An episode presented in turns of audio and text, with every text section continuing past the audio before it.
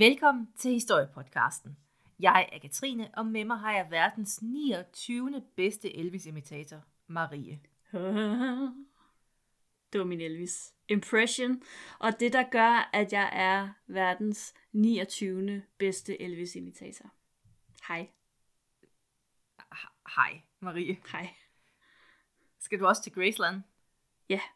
Nej. ved Randers? Der ligger et Graceland ved, øh, ved, ved øh, motorvejsafkørslen til Saxkøbing. Eller ved Saxkøbing.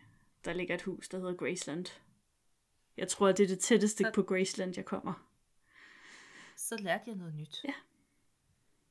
Men øh, vi skal ikke til Graceland i dag, Marie. Vi skal til Sønderjylland, Det Guds er- eget land. Endnu bedre. Og vi skal på jagt efter en skov. Ja. En skov fyldt med glupske ulve, farlige forbrydere og det hele. Ej. Vi skal nemlig til Fareskoven. Ja. Og Katrine, øhm, så var det jo, fordi du sendte mig jo manus, ikke? Og så har jeg siddet og kigget meget intenst på Google Maps. Og altså, der er, der er ikke nogen skov, der hedder Fejskoven. Den findes ikke, ifølge Google Maps. Så findes den ikke.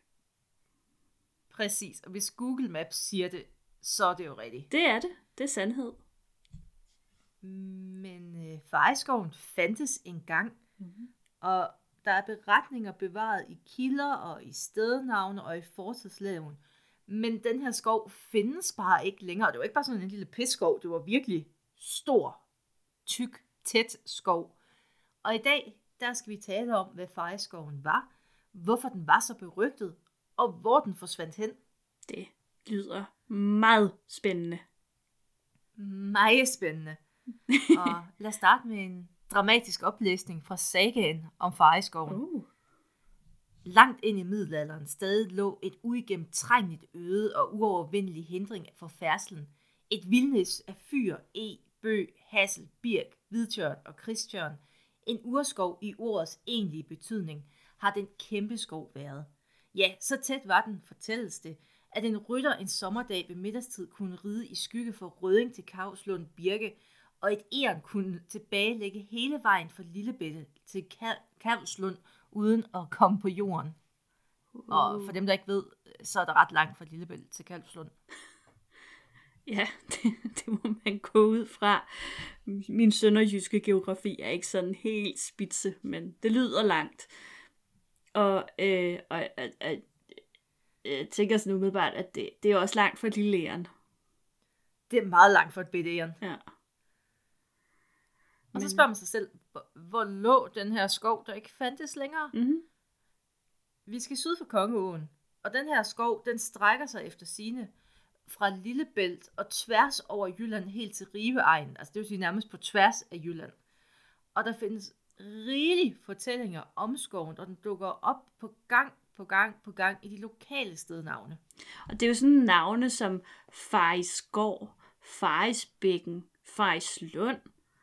Og der er også en by, som faktisk hedder Fejs. Så altså, der er nok ikke nogen tvivl om, at der rent faktisk var noget, som hed Fejs i det her område. Ja, det refererer til et eller andet. Ja, det må det gøre. Og man kan sige, selve ordet fejs øh, antyder også, at det har noget med en skov at gøre, faktisk. Fordi altså fejsskoven kan have været sådan en kratskov, fordi fejs betyder krattet eller kratskoven ved åen. Far, mm, Mm, som det nu er. som det jo er.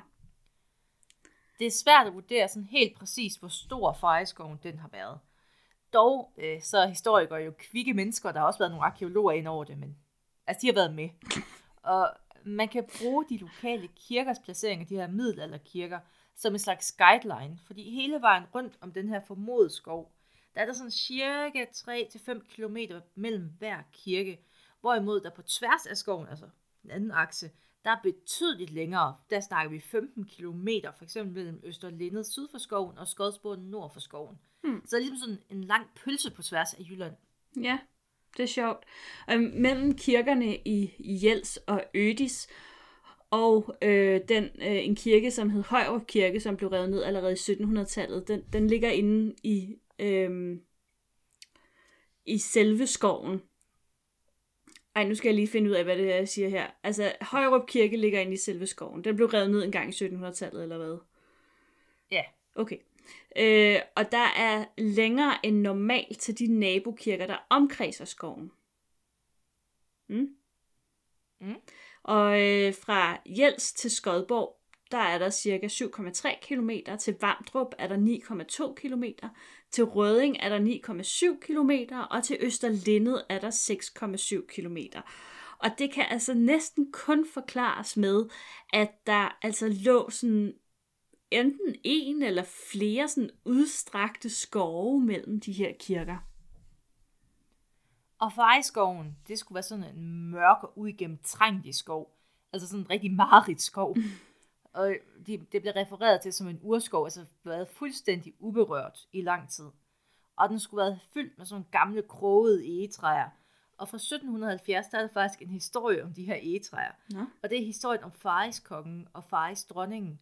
Og det var to kæmpe store egetræer, der skulle have befundet sig i skovens sydvestlige hjørne i Ødisovn.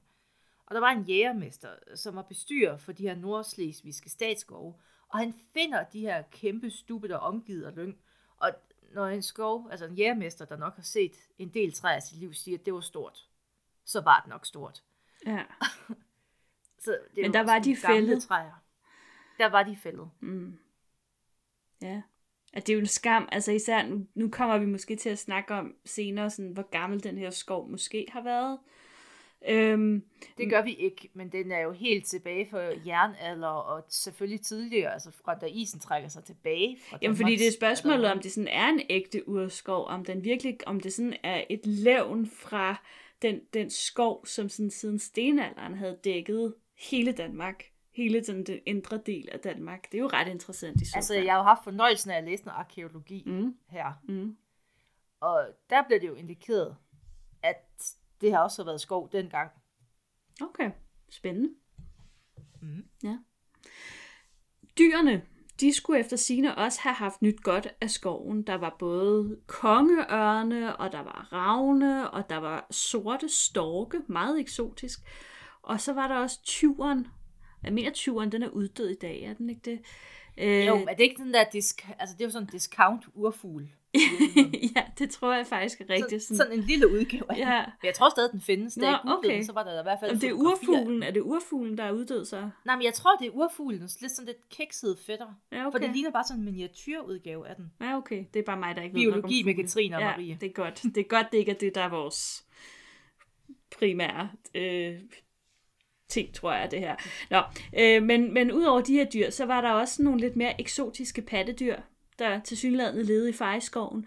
I 1689, der fortalte præsten i Røding, at en los var blevet nedlagt under en jagt i Langetved. Langetved, tror jeg, det hedder. Langt ved, vil jeg sige. Jeg er også fra Østjylland. Ja. I skoven, der var der også masser af vildsvin, der gik og øffede i skovbrunden, og de ledte efter æren, og de, de havde faktisk et ret godt liv. Bortset fra, når det var vinter, og de ikke kunne finde mad. Mm. Og hvad tænker et klogt vildsvin så? Jeg skal da ind på marken og finde mad. Mm. Øf, øf. Og der er jo mange historier om, hvordan de bare har skabt kaos. En kvinde fra Skodborg, hun husker fra sin barndom, sådan i 1750'erne ish, at vildsvineflokke på op imod 50 dyr, de havde hævet markerne her ved Skod- Skodborg. Ja. Og bønderne, de kunne jo ingenting gøre. Fordi uh, twist, de her vildsvin, de tilhørte jo kongen, fordi at Fejskoven, det var jo en statsskov. ja. Efter, det, var, det var jo kongens dyr. Så de ville være krybskytter, hvis de forsøgte at sætte sig Så man kan ikke rigtig skyde de her grise, som Åh. bare, altså, øffer. Ja. Men det største problem, det var nu engang ulvene.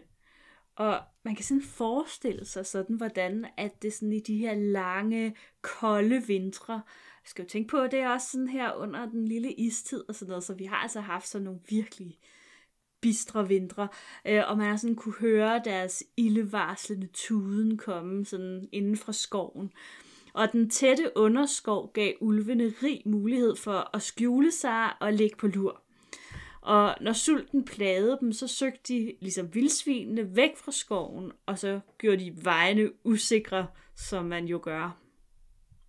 Og der er fortællinger om, hvordan flokke af ulve gik til angreb på bøndernes dyr. Og i en særlig streng vinter i 1763, der skulle ulvene efter sine være blevet så sultne, at de begyndte at jage mennesker sådan målrettet. Og man dræbte ulve altså helt inde i våbenhusene i landsbykirken, og så gar på gaderne i Kolding. What? Seriøst? Altså, de ulve, de havde været sultne. Er du gal, mand? Hvor crazy. Altså nu, øh, jeg ved ikke, hvor du står, men jeg er sådan som regel ret pro-ulv. Ja, Og det er sjældent, at ulve bare tænker, haps mennesker. og de plejer at holde sig rimelig meget for sig selv. Men det er da vildt, at de Men kommer helt ind i våbenhusene og i byerne. Ind og i sådan noget. Kolding, det, jo en, det var jo en by. Ja. Mm. Der er også en bolsmand, som skriver i sin dagbog, at, øh, at de her øh, dyr skulle være kommet Ulve. ind i... Hvad siger du? Det var ulvene. Nå, det var ulvene, ja, ja. ja. altså, at de her ulve skulle være kommet ind i landet sammen med polakkerne i 1660. Og øh, polakker... Lakkernes skyld. Ja, det er alle sammen polakkernes skyld. Øh, og, og polakkerne, de skulle have brugt ulvene til at jage svenskerne ud, Som man jo gør. som man jo gør. Altså, det, er jo, det kan være logisk nok, at der måske efter sådan en flok soldater har været nogle ulve, der sådan har lundet lidt bagefter og hapset, hvad de har kunne få. Ja, ja. Men øh, der var jo også ulve i det her område før 1660. Jeg tror altså ikke, polakkerne kan få æren af at have jaget svenskerne ud. Ikke med ulve i hvert fald. Nu synes jeg, vi fordrejer historien. Der kom nogle polakker med nogle ulve, og haps, så var svensken væk. Ja.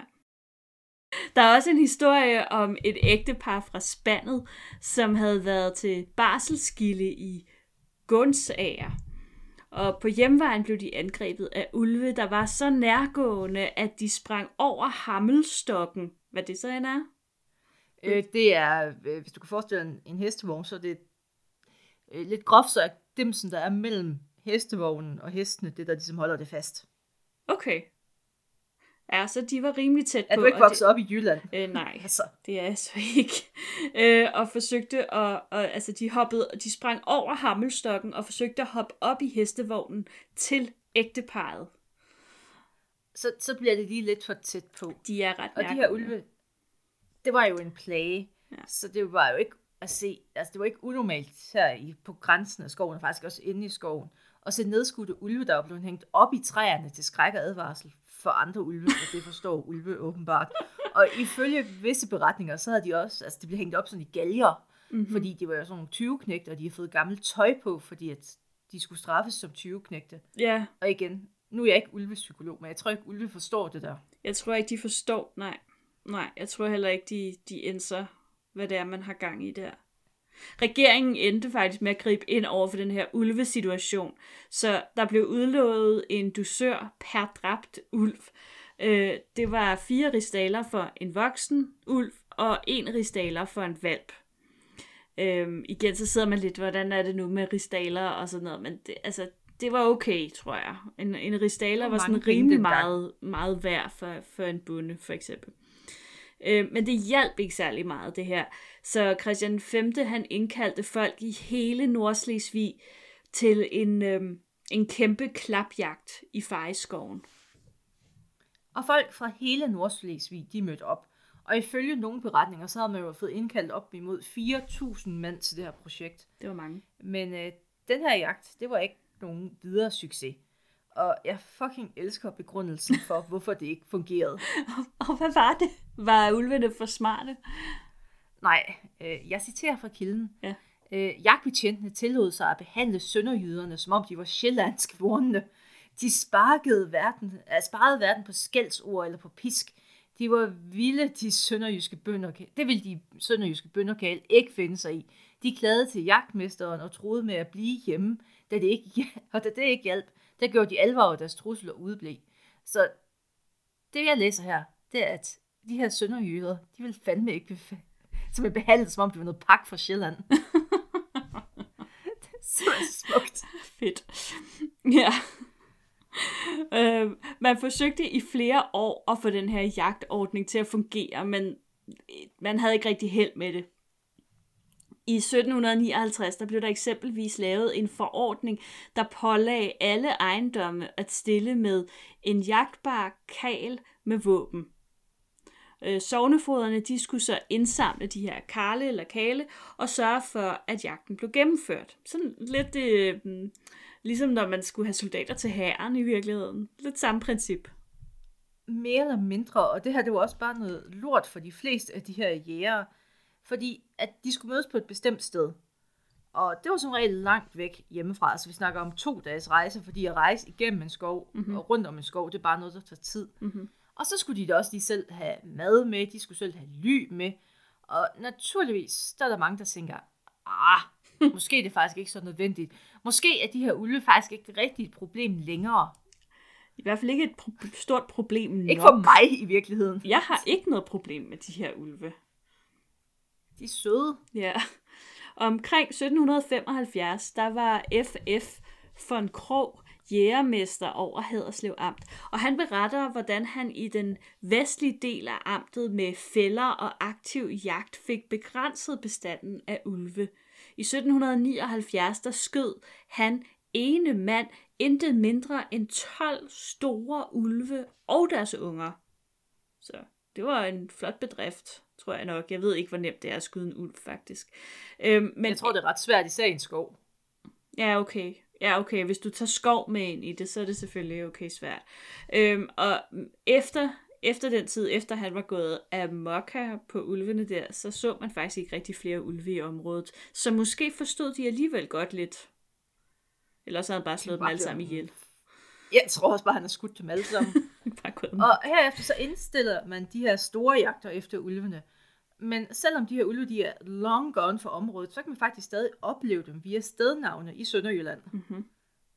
Ja, fordi altså alene i, i Skodborg Sogn, der findes øh, navne som for eksempel Ulvegalje, Ulvegraveng, Ulvelykke, Ulvestrå, Strå, tror jeg. Ja, strå. Øhm, og så er der i Langtved, øhm, der er noget, der hedder Ulvemose.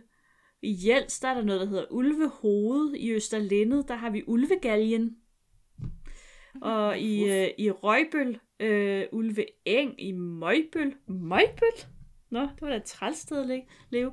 Øh, der har vi Ulfholm. Og i Skrydstrup er der Ulvdal og Spandet, Ulvebæk, Ødis, Ulvegrav, Mark. Og man kan jo blive ved. Ulhøj. Ulve, Der, er- der er masser af Ulvskær, dejlige... øh, Ulvekrog. Der er mange, rigtig mange ulvenavne faktisk i det område der. Det, Ja. det er helt tosset. Ja. Men altså, det viser jo også, at det har haft en, en betydning for dem. Altså, det er jo sjovt at beskæftige sig med, hvordan området får deres navne. Og Det er det. Jeg tror, de her ulve, de faktisk har fyldt meget for lokalbefolkningen på det her tidspunkt. Det lyder helt klart sådan. Altså, jeg Har du vil- lyst til at gå i ulvemose om natten, for eksempel? Nej, Jeg har ikke. nej, og jeg tror faktisk heller ikke, at, at navnet Ulvegalje lige er sådan noget, der får huspriserne til at stige helt vildt meget. Nej, vel? Jamen, det, det er sjovt sådan noget. Mm. Det, Ja. det kilder min hjerne. Ja, jeg kan også godt lide det. Og, og Mulle, jeg har også sådan en lille gave til dig her i afsnittet. Nå, en lille saftig bøf. For vi skal nemlig snakke om arkeologi nu. Wee!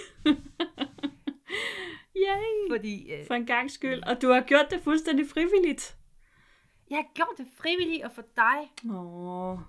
give and take her i forholdet, du ved det. Mm-hmm. Øh, vi skal jo tilbage til den der fortid, du er så glad for. Ja. Fordi noget tyder på, at øh, fortidens mennesker, og her snakker vi jo jernalder, bronzealder og alt det hejs, de heller ikke var alt for glade for at færdes inde i fareskoven. Og det kan man blandt andet se på koncentrationen af gravhøje i området. Take it away, Marie. Jamen, altså, der er jo rimelig mange gravhøje, sådan umiddelbart syd for Kongeåen. Alene i Skodborgsovens nordvestlige hjørne, der ligger der omkring 30 høje, og der er cirka 50 gravhøje i noget, der hedder Skravesovn. Ved Skærbæk Mølle i den sydlige del af sognet, der findes der en cirka 100 meter lang dyse. Øhm, Og Og- det, øh, det er jo øvrigt, øh, der findes jo i øvrigt sådan øh, en lidt mini-agtig dims af det ved Skarve Kirke. dims, du mener dyse? Dysedims, ja. Dysedems, ja. Og for dem, der ikke dysedems. lige ved det helt præcis, altså, når jeg siger gravhøje, så er det som regel bronzealderhøje. Øhm, altså de her gravhøje fra bronzealderen, øh, men det kan altså også godt være fra stenalderen, fordi det er ikke dem alle sammen, der er udgravet, så derfor ved man ikke helt præcis, om det er fra den ene periode eller fra den anden periode. Men en dyse for eksempel, det er en stenaldergrav. Øh, og fun fact med de her placeringer af gravhøje, mm. det er, at i sovnets sydlige del, der er der bare sådan et larmende fravær af gravhøje, og gæt, hvad der efter sine skulle have ligget i den sydlige del af sovnene. Mm. Far i skoven. Ja. Dam, dam, dam. Og så tænker nogen måske, altså hvorfor kan der ikke have ligget, altså hvorfor kan der ikke ligge gravhøj inde i skoven? Der er masser af skove rundt omkring i Danmark i dag, når man går rundt ind i dem, og man kan se, der ligger bronzealderhøje, der ligger stenaldergrave inde i de her skove. Men sådan var det ikke, fordi de er ikke blevet bygget inde i skovene. De er, man har ikke i oldtiden bygget grave inde i skove. Det gjorde man ikke, fordi at gravene havde nemlig to formål. Måske havde de flere, men to primære formål. Og det ene formål var selvfølgelig at være en grav. Det andet formål, det var, at øh, det skulle også være øh, sådan et, et hvad hedder det, sådan et øh, kendings, altså sådan et landkendemærke, sådan, så man kunne se, hvor man var henne. Så når man kom gående af landevejen, så så man, åh, der har vi Jenses grav derovre. Så ved vi, hvor vi er. Så er der kun en halv dags rejse tilbage. Eller et eller andet. Øhm, og det går altså ikke, hvis man bygger dem ind i en skov. Så det gjorde man ikke. Øhm, der har primært Har været der også åbent været sådan noget med, at man har sådan, synes, at skovene var lidt skumle? Spørgsmålstegn. Øh, det ved jeg ikke. Altså, det er ikke Hvorfor ved fordi... du ikke alt om fortiden? Jamen, fordi vi ved faktisk ikke rigtig... Altså, man kan jo sige, bronzealderen... Jamen, der er jo perioder i vores oldtid, hvor vi faktisk ikke har særlig meget skov i Danmark, fordi man fjerner det hele i løbet af bundestenalderen, øh, for at gøre plads til marker og den slags. Øhm, så, så vi er, der er sådan rimelig træløst egentlig. Det, det skove er ikke sådan, det er ikke, øh, det er ikke så udbredt her til lands. Øhm, noget vi stadig lider under. Sådan noget pjat. Mm. Så, men, altså, det er lidt svært at sige, om de har haft det. Jeg tror ikke, de har... Det, det ved jeg ikke. Det må jeg, det må jeg bede dig svare skyldig. Det ved jeg ikke, om de har haft det svært med skove. Jeg tror ikke, at de har været bange for det. Altså, mere end man har været i andre Nej, perioder. Der kan jo have været... Altså, man kan jo sige... Det er der, meget jo- normalt at være bange for skove, har jeg Ja. hørt. Ja, ja. Andre. Altså, man kan jo sige, gennem hele sådan, den tidlige oldtid, den tidlige oldtid, øh, altså stenalderen og sådan noget, der har man jo for eksempel, hvor hele landet var dækket af skov, urskoven her, der var det jo vandet, der var den primære transport over. Fordi at det der med at bevæge sig rundt inde i de her urskove i indlandet, det var alt for farligt. Der kunne, Og bøvlet. Altså, og bøvlet.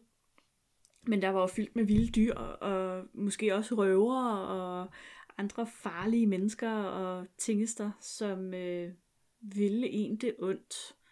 Så var det Og bedre at tage den vejen. lige, øh, at Ja. du siger røver, Ja. fordi en anden spændende ting ved Fareskoven, det er, at placeringsmæssigt her i den sene middelalder, sådan opad, Mhm. der ligger det jo sådan lidt som et gateway mellem kongeriget Danmark og hertugdømmet Slesvig. Mm. Og selvom den danske konge også var hertug af Slesvig, så var der en tolvgrænse imellem Danmark og Slesvig.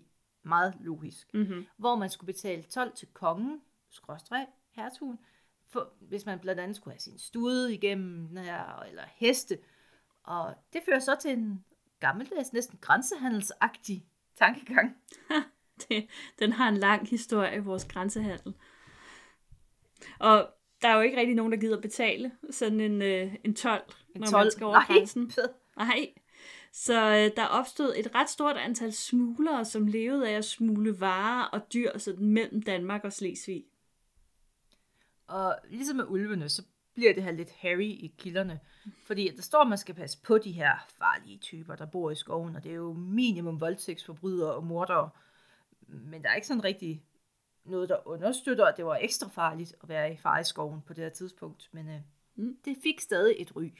Lad mig sige det på den Det er jo ikke den eneste skov, kan man sige, hvor at, at man ligesom har historier om de her røverbander og så videre. Altså, Rold Skov er jo meget kendt for sine historier om røverne i Rold Skov, og jeg mener også, at ham der, øh, hed han Jens Langkniv, Åh oh, ja. Ja, han hører jo også til i en skov, ikke? Mener jeg. Men elefanten i rummet, Katrine, Marie. den her skov, den findes jo ikke længere. Så spørgsmålet er, hvor blev den af?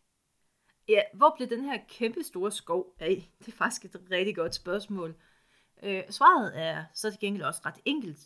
Man begyndte meget systematisk at omlægge skoven til landbrugsjord. Boo. Fælde, fælde, fælde. Den gode gamle historie. Dog mener man, at øh, et sted, der hedder Forslet Skov, og så også dele af Jelskovene samt Gram Storskov, kan være de sidste rester af den engang så mægtige fejeskov. Og det er, jo, det er jo vildt at tænke sig, at det har været et ret stort område, der bare er gone. Men øh, Ja. igen, heldigvis så kan vi også referere til ordentlige kilder, for at finde ud af, hvor stor var det her i virkeligheden. Måske vi ikke kun skal kigge på kirker, måske vi ikke kun skal kigge på gravhøje. Fordi at øh, noget af det smukkeste, vi har skabt i Danmark, vil jeg sige, hånden på hjertet, øh, videnskab og selskabskort, Mm. er jo faktisk den første sådan systematiske og videnskabelige tilgang til korttegning i Danmark. Det bliver sådan lavet i slutningen af 1700-tallet og begyndelsen af 1800-tallet. Det er de ældste kort over Danmark, som er bygget på ordentlig opmåling, og ikke bare nogen, der har lige stukket Ja. en finger i vejret og gættet sig til. Ja, Sådan så går den det, ser, det, det ser sikkert sådan ud. Øh, inden for den hypotetiske fejeskov kan der i agtages større sammenhængende skovområder, men der er også sådan betydelige hedearealer og åbent land og sådan nogle områder med eng og mose og den slags. Og det kan jo godt øh, tyde på, at allerede her, så er man godt med for at få den her skov ødelagt. Mm-hmm. at man har skovhugst. Og så er der jo også øh, tørvegravning senere. Mhm. Ja, det er der. Men altså, var det simpelthen bare fordi, man ville have mere Man havde landbrugsjord? brug. Man havde brug for landbrugsjord, man havde brug for tømmer til at opbygge. Ja. Og så var der en skov. Haps, haps. Det er jo dumt, fordi øhm, hernede på Falster, der har vi, øh, især her på Østfalster, hvor jeg bor, har vi øh, øh, rigtig mange, eller en, det, har engang bare været en stor, nu er det sådan flere øh, mindre skove, som er meget gamle.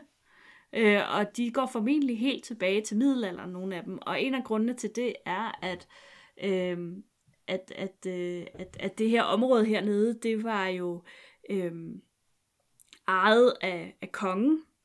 Og, og derfor var det sådan, udover det sådan var, var hernede, at man dyrkede alt det korn, som blev så kørt ind til kongehuset, øh, så ejede han jo også skovene, og øh, skovene, dem kunne man jo bruge til tømmer, og, og især til flåden. Og øh, der var altså en snu person på et tidspunkt, der sagde, det der med bare at fælde al skov og lægge det ud til landbrugsland, det er ikke så smart, hvis vi pludselig står og skal bruge en masse tømmer til at bygge skib med. Se.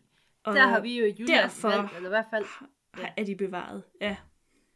Se, hernede, der valgte man nok, at her skal vi have lidt mere landbrugsjord. God, fed landbrugsjord. Ja.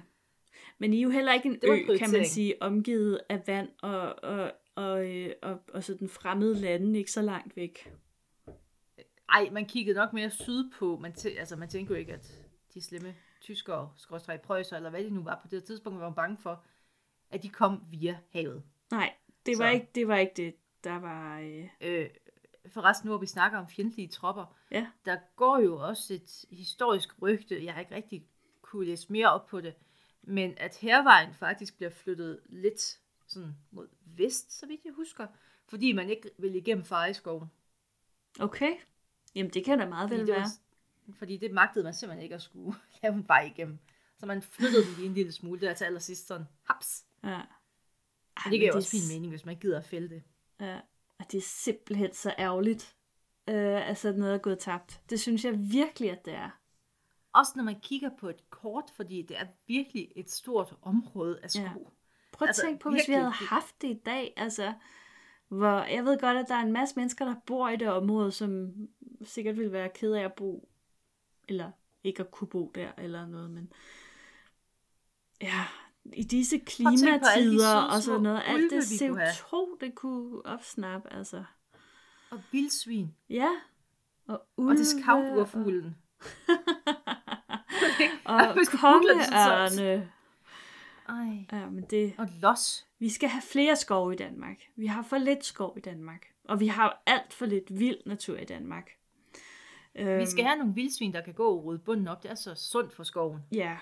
Øh, så så vi skal nogle ulve, der kan spise vildsvinene. Katrine, vi øh, har herved nedsat foreningen til Fariskovens genoprettelse. Jeg sætter en ulv ud i morgen. Ja, I så tøj. jeg går ud og planter et træ. Det er en begyndelse.